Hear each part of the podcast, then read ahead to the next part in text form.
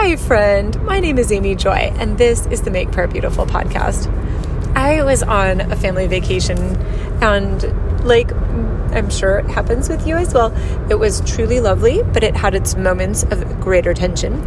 And at one point, my mom put on the song Behold Our God, which is so beautiful. Maybe it's Behold Your God.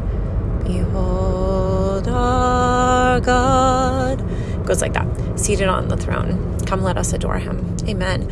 And uh, so uh, I, it's one that we would sing at church at times, but I, it's not one that we sing, say, at my church growing up. And so it was really fun to see that my mom and sister also knew it. And so we were getting a snack or eating lunch and just saying the song together. And I think my mom played it a few other times as we went about our week. But I wanted to just call out the amazing power of worship to shift how uh, we might say to shift the atmosphere, to shift how a place feels. And my friend told me this amazing story where he was in a situation that was just tense. Imagine walking down a street in the midst of um, a time, like, say, in Ferguson, where there's just a lot of racial tension and just challenging situations with a lot of really high emotion. So it was it wasn't Ferguson, but it, you can imagine a situation like that is what he was in.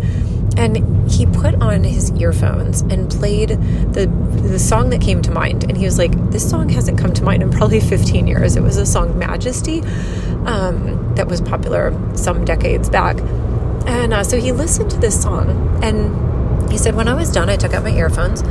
And the entire situation had just completely centered. Like there wasn't that same sense of tension. he had shifted the atmosphere. And I think for me, what was so amazing about that is that it wasn't like he turned his phone volume all the way up so that everybody around him could hear this song playing. No, he just played it in his own ears. But there was worship ascending to the Father from that place.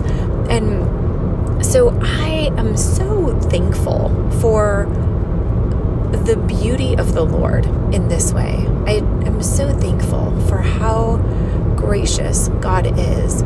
And so I just want to encourage you if you're dealing with some things that are just a little crunchy, that are a little bit difficult to deal with, that if you ask the Lord, Lord, is there a song that you want me to play in this situation? You don't have to play it even out loud where others can hear it, but just ask Him and see what comes to mind. And, you know, what's interesting to me as someone who grew up really listening primarily to Christian music and who even now, if I if I'm not listening to classical music, then I'm going to be listening to some form of worship music almost all the time.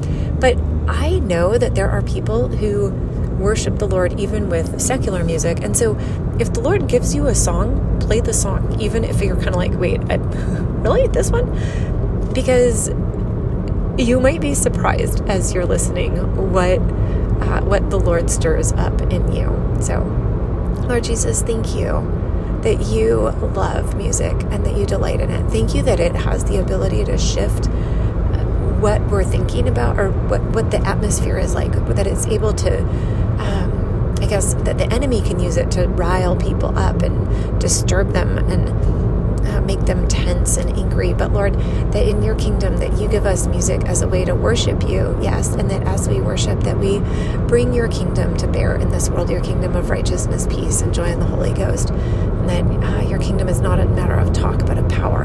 And so, yeah, Jesus, we want to have more of you in this world. We say thank you for how good and gracious you are. In your precious name, amen.